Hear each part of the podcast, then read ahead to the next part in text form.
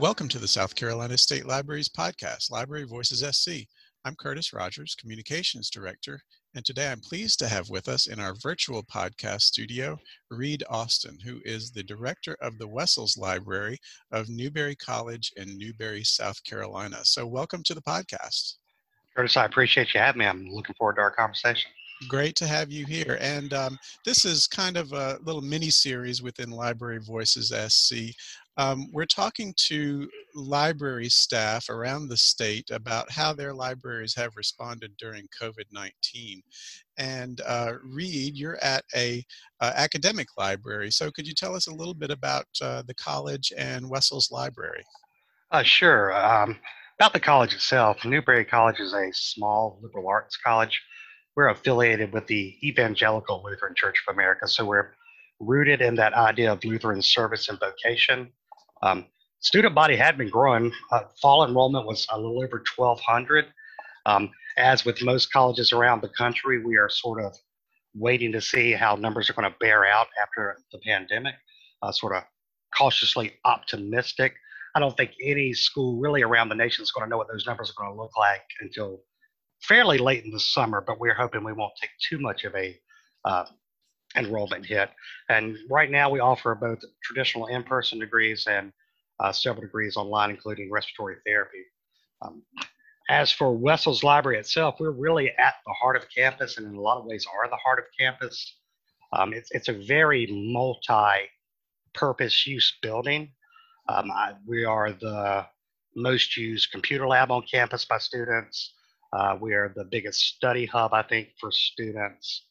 Um, we also house the art gallery um, and share space with the Center for Student Success, which includes disability services and career services and academic success coaches and mentors who help students with uh, study skills, time management, that sort of things as they transition into college life. Um, we manage the online tutoring program. Well, currently online, it's typically a peer tutoring program. So we manage that as well. And as with most small college libraries now, the majority of our resources are online. Uh, we still maintain a collection of about 40,000 print volumes. I'm a, a self-admitted fan of print reference as a way to start research, so I've hung on to a lot of that, but we supplement those 40,000 volumes with access to 150 databases for articles and around 350,000 electronic books. And of course, we're also able to borrow materials from libraries around the state and even outside of the state when uh, we can't find something that we actually need within one of our state libraries. Well, it sounds like you do a tremendous amount, probably with not a lot of staff. How many staff do you have? Our staff is a small, small but dedicated staff. I call us. There's three of us. It's myself. I'm the library director, and and really right now the only librarian on campus. Um, we have Carl Lomanick, who is our circulation manager, and Janice Hudson, who is our technical services specialist. And of course, typically during the academic year, we'll employ about 20 student workers. So they help us with the day to day operations of getting materials back on the shelves, uh, circulation. Uh, we even have now, we started last year for some of the evening hours, we've promoted some of our student workers that have been with us the longest student managers, and they will sort of run the library at reduced services from 10 to midnight. And then from midnight to 2 in the morning, we just allow students to swipe in if they need to be able to access the computers or um, just a study space. Of course, we block off the stacks at that point, but they can still at least get in and use computers and, and study and use the printers. So it's worked out well. We haven't had any major problems. We've uh, been very pleased with both our student managers and how, uh, how students have you know, been really responsible when they're in the building after hours. So now with COVID-19, basically a lot of, you know, college campuses, not only statewide, but nationwide, really kind of shut down physical, uh, you know, a physical presence. And uh, a lot of libraries had to kind of figure out what to do. And so this past March, um, what, how did you respond to COVID-19, not only the library, but the, the Newberry College? It, it was a very rapid response. I, I think, as is the case with uh, public libraries all around the, the country and the school media centers all around the country and schools and the colleges. Uh, our students had already returned from spring break, so we didn't have the luxury of having that uh, period to plan that, that some colleges had. So we had to send our students home, uh, gave the college, the faculty, and the staff about a week to transition online. Um, I have to say here, I've been really pleased, really uh, impressed with how my, my colleagues, you know, faculty, staff, the administration, even the students handled the transition. We have faculty members who had never taught an online course. We had many, many students who had never taken an online course. I was talking to my mom recently about my nephew who loves online courses, and I said, you know, it's, it's a very different thing to be a student who is selected to be in an online course as opposed to being a student who's suddenly thrust into an online course. Exactly. Uh, so, whereas Ben has lots of practice and knowledge and experience with online courses, many of our students didn't. And some of our students even have issues with just the basic technology to be able to access the online course, or even things we take for granted, like a stable internet connection. Uh, so that's presented a little bit of a challenge, um, but it's gone fairly smoothly. As far as the library, because so much of what we offer in terms of materials is online, that was a rather seamless transition. I've had some access issues, of course, that I've had to deal with. Um, the biggest challenge, and it went fairly smoothly as well, was taking that peer tutoring program and moving that online. Uh, we were able to do that uh, using Zoom, as so many people are now. Zoom's become, I think, as much part of the vocabulary as Google has. It is. So, uh, thanks to Zoom, we've been able to do that. And again, we had some some tutors who had never used Zoom and had to, to download it and learn uh, to do that. And it did change tutoring somewhat, and that typically in the evening we would have tutors stationed in the library, and people could just sort of drop in. But as we moved to Zoom, it was easier to, to do that by appointment only. Uh, worked out very well. I was pleased that uh, both the tutors seemed to enjoy that format and uh, the students seemed to embrace it rather quickly. Uh, challenge, I think, for our faculty on that end would be that that suspension of interlibrary loan, at least in terms of print resources, because as libraries all around the country uh, shut down, uh, you know, you didn't have anybody to process the loans going out. You don't have anybody in the building to uh, receive the interlibrary loan materials, even if they were to come in.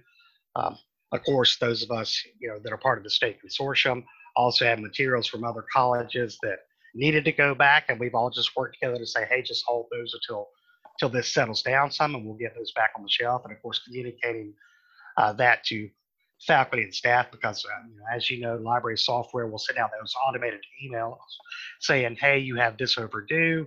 Uh, so we got a few emails early on where people were panicked that they had overdue materials. So we sent out uh, emails saying, you know, if you have something that belongs to us or another college, just hold on to it. Don't worry about it. You know, we'll, we'll sort this all out when everybody's back on campus. We'll get the materials back where they belong. And uh, yeah, of course, there will be no late fees for that. So that that's been a little bit of a challenge. And I know some of our faculty members who uh, do research, um, some of the more current research. I was talking to a colleague earlier today who was doing something on transgender studies, and of course, um, our print collection being relatively small, even though I can get her access to the building, we don't necessarily have all the print materials she needs, and there's not a way currently for me to easily get those tours. So we're hoping to pick that back up as as soon as we're back on campus. And of course, myself and my staff have all been telecommuting since really March 18th. One thing that's been a transition for us is because we are a small staff and, and typically work together every day, we never had before this what I would call uh, traditional staff meetings. It was just, you know, we would see each other throughout the day, talk about what was going on, uh, email each other on the weekend if we had questions, text, things of that nature.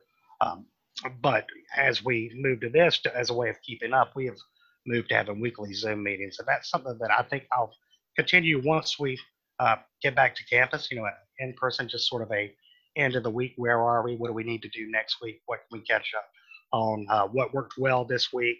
Uh, what didn't? So that's been able to help me facilitate uh, keeping things going. Luckily, a lot of the administrative things I do can be done from home. Uh, you know, bills still have to be paid. Uh, you still have to communicate with the vendors.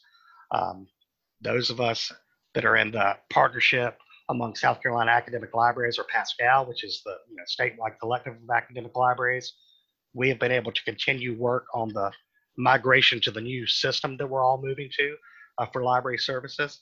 Uh, so thankfully, via again via Zoom uh, and webinars, we've been able to keep all that work going. So it's uh, for me, it's been a uh, fairly seamless transition. I do, like I said earlier, have great, great admiration for my colleagues that work uh, in, in the public libraries and also in the school media centers because I feel like so much of what they do is service oriented and then that presents much more of a challenge for them than an academic setting where it's largely access to the resources and, and helping students use those resources. So I'm thankful in a lot of ways that uh, we were poised to, to make a, a pretty seamless transition online. And that's one of the things when you mentioned, uh, you know, webinars. Eh, it, one of the things that we've seen a lot at the state library is more and more libraries, you know, public academic schools, they have really had to beef up what it is they're being able to provide their own staff as far as webinars. And so, in fact, just today, the South Carolina State Library announced that we have we're now providing through PCI webinars. It's called Niche Academy, and we're providing that access to all academic, public, and school media specialists statewide. Because, you know, even though school media specialists, you know, be out of school for the summer and academic uh, libraries usually you know slow down a lot in the summer this will provide a lot more opportunities for online learning for staff who may still be working from home because we're not quite sure how all the reopenings are going to take place.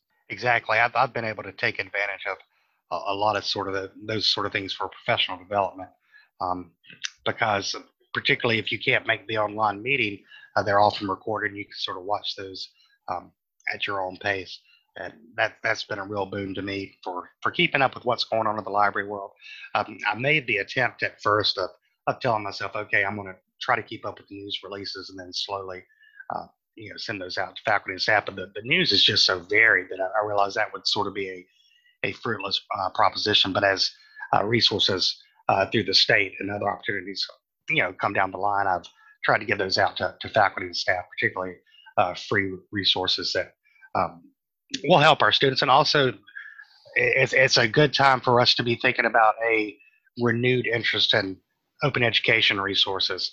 Uh, and I think a lot of our faculty will, will begin to look at those sort of things in, in new and different ways with this because it's so much easier to transition those online than our you know traditional uh, print resources as well.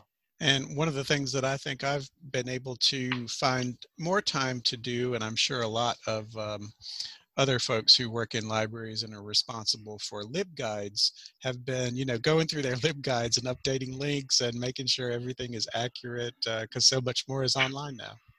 Exactly yeah that, that's always been a um, you know if you go to the website the library's website on the college page it's, it's really a description of wessel's library and what we do but uh, the, the vast majority of what you'll find is that link that leads you on to our libguide which really is our our you know main main website where you do all the searching and uh, you have the contact forms, or you know, students can look at what we have on reserve, or it links to them them to Wolfden, so they can see who's tutoring what day and what they're tutoring.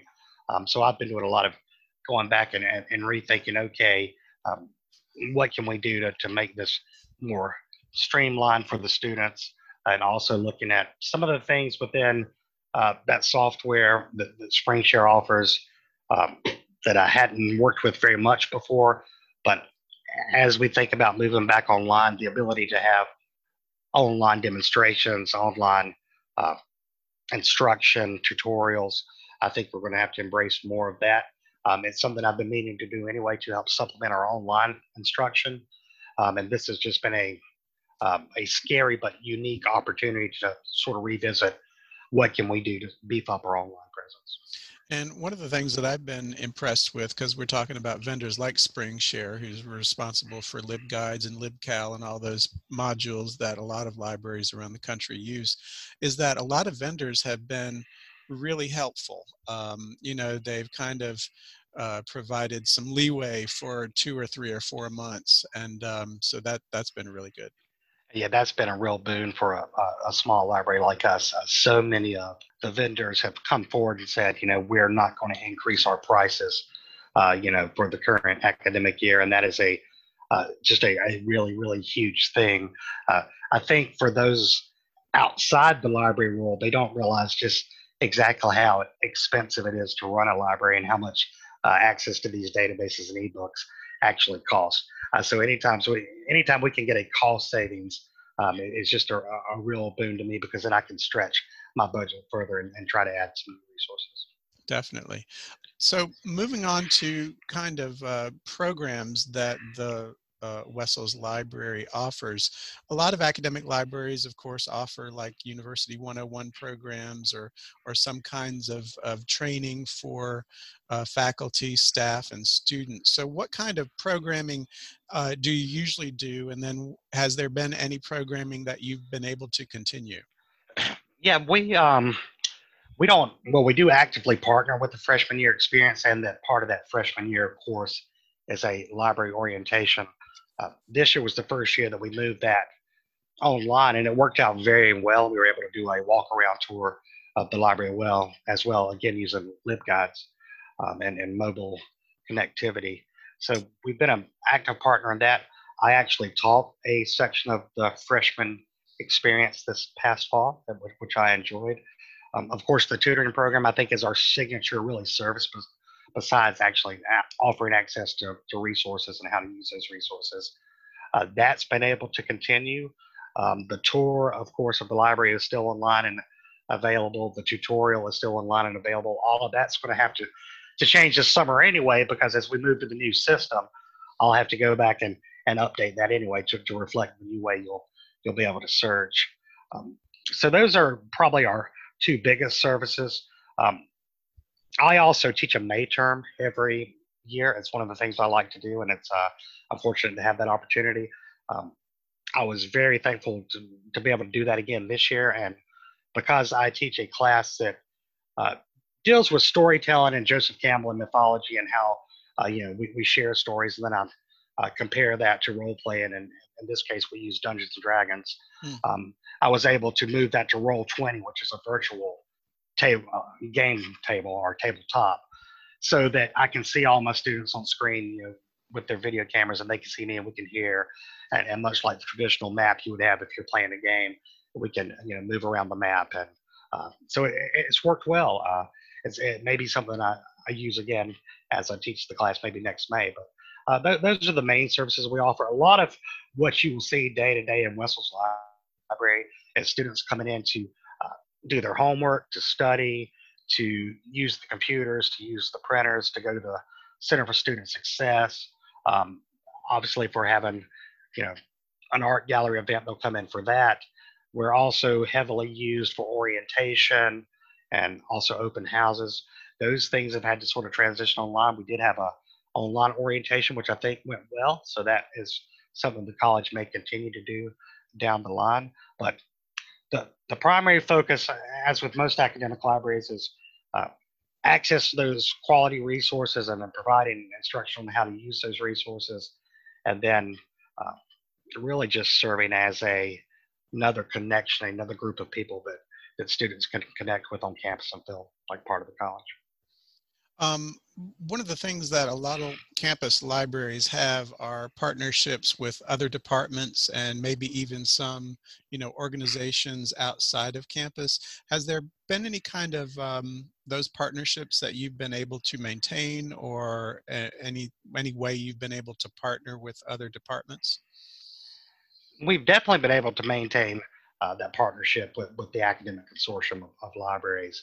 Um, we were already having, uh, as the consortium, weekly Zoom meetings as, as we move to the shared system. So that's been pretty seamless.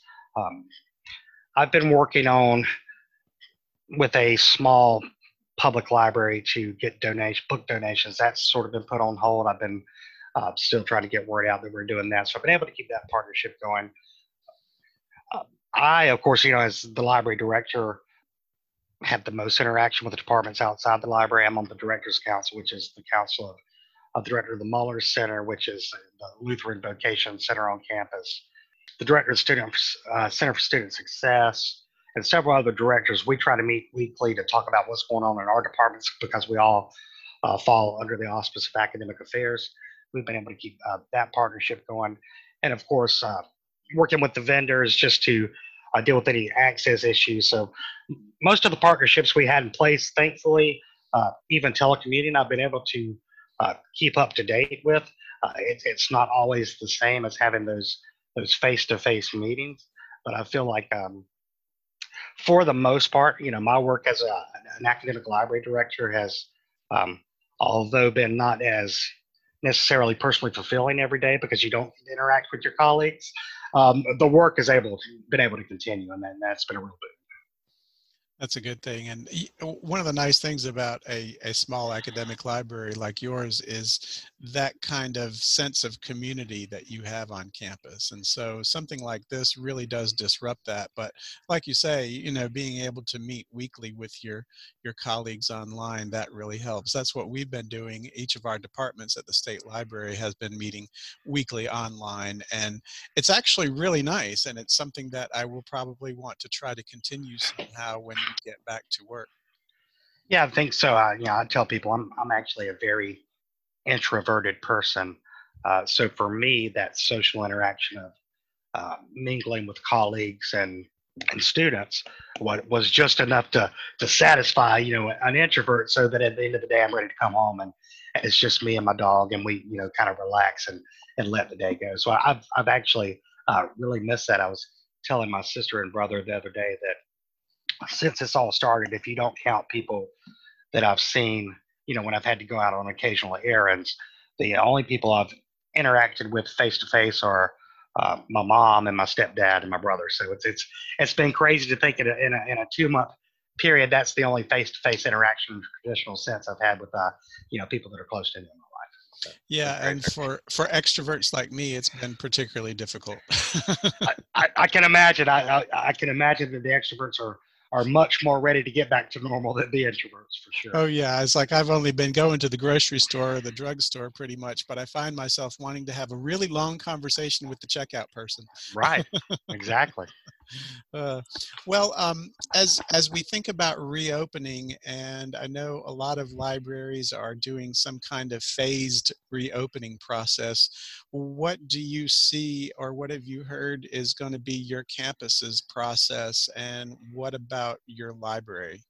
As far as the campus, uh, the, the most recent thing I've heard is, is we do have plans to resume in-person classes in August. I mean, that's of course all subject to change because as, as we know, the the information we get on COVID 19 seems to change daily. So it may be later in August. I've heard it may be after Labor Day. Um, different things are being tossed around, but the, the plan is to get back at some point in the fall to online instruction. Obviously, there are lots of things the campus will have to do in preparation for that, just in terms of cafeteria services and room and board. And, you know, do, do you have uh, adequate room in the rooms to sort of spread students out? And of course, we're all waiting to see what enrollment is going to look like. From a library standpoint, I'm very much looking at uh, the CDC guidelines. Uh, I know that I'm going to have to reduce capacity in the building. I mean, that that's just a given. Whether that means just removing some seating or, um, you know, looking at what the fire marshal says we can we can have and then cutting that in half. But I know that that's the very first thing we're going to have to do, which is it's really going to be a, a hit, I think, for the library because again, we're so heavily used just for as a computer lab and for studying and for the Center for Student Success and, and sometimes just a place for students to hang out. Uh, so that's something that I, am planning with much trepidation because I hate to have have to do it, but it, you know it's going to be necessary. Um, I'm going to have to rearrange some some of the office spaces um, just because some of them are really too small for somebody to be able to interact with the student if needed. That's that's something we're going to have to do. We're going to have to uh, when you look at those extended hours, uh, Wessels is available to students about 16 hours a day most days. So we're definitely going to have to have facilities come in and clean more often than, than we typically would um, in a normal semester. Uh, you know, typically a, a, good cleaning once a day is sufficient. You know, come in, take the trash out, vacuum clean everything down. But I think given present circumstances, at least two times a day is going to be necessary. I'm thinking about bringing in fans just to, to increase the airflow in the building because we know airflow is very important to this. And obviously encouraging people to use masks and, and gloves. Uh, I've toyed around with the idea of having gloves available that students can use when they use the computers and then throw them away on the way out the door so that we can you know minimize the impact of multiple students in a given day using the same keyboard uh, and the same goes with the printer.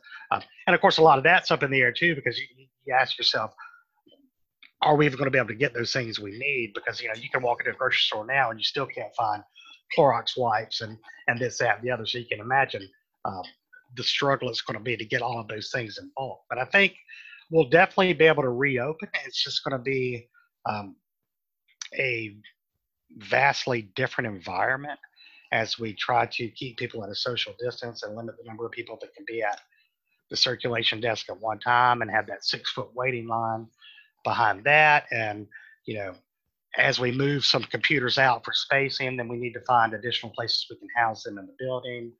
Um, and then also examine do we even have the existing data ports to be able to do that?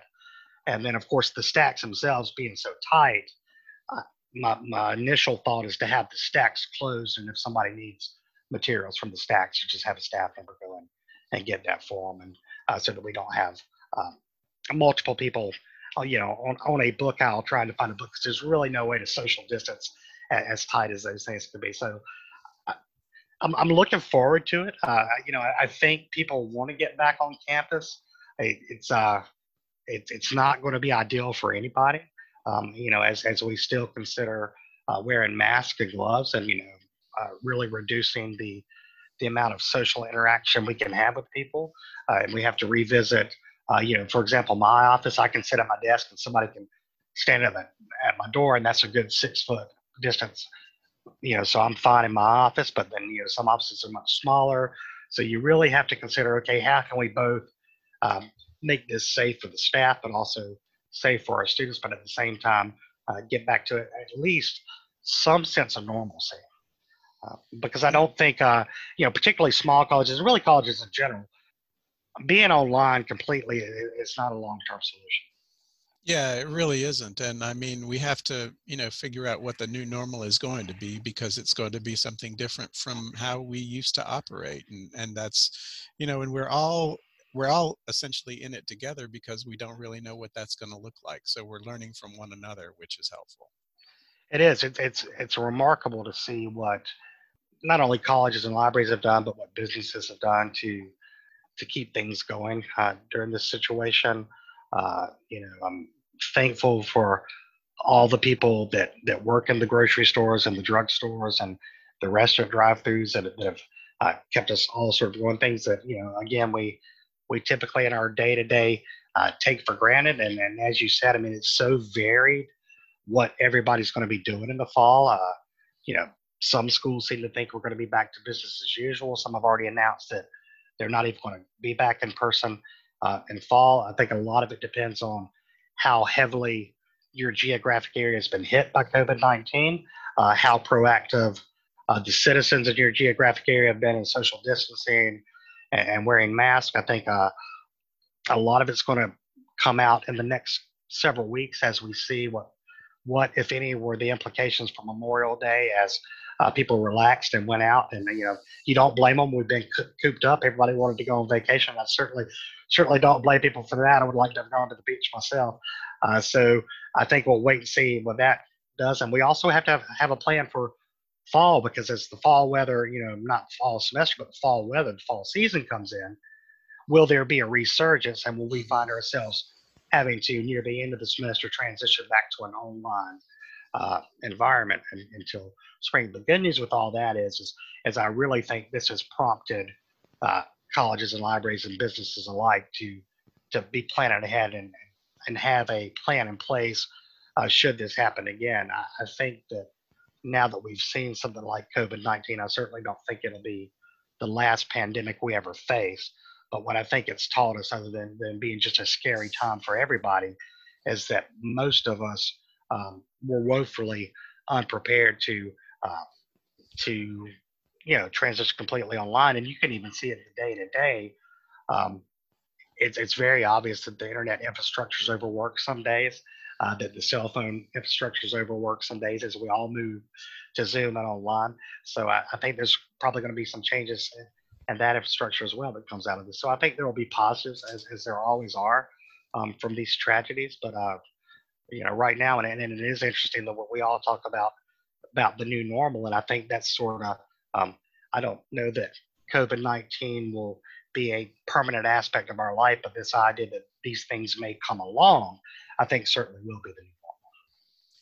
Yes, and um, you know, of course, we have to think about where we're going to be getting our supplies and how those are going to be provided. And so there's a lot of uh, checkoff lists that we have to be thinking about and as as we start to reopen everything. So I want to just um, reiterate that uh, folks can learn more about the Wessels Library at newberry.edu slash Wessels hyphen library, or you can just Google that as W-E-S-S-E-L-S library in Newberry, South Carolina. So uh, thank you so much for being with us today.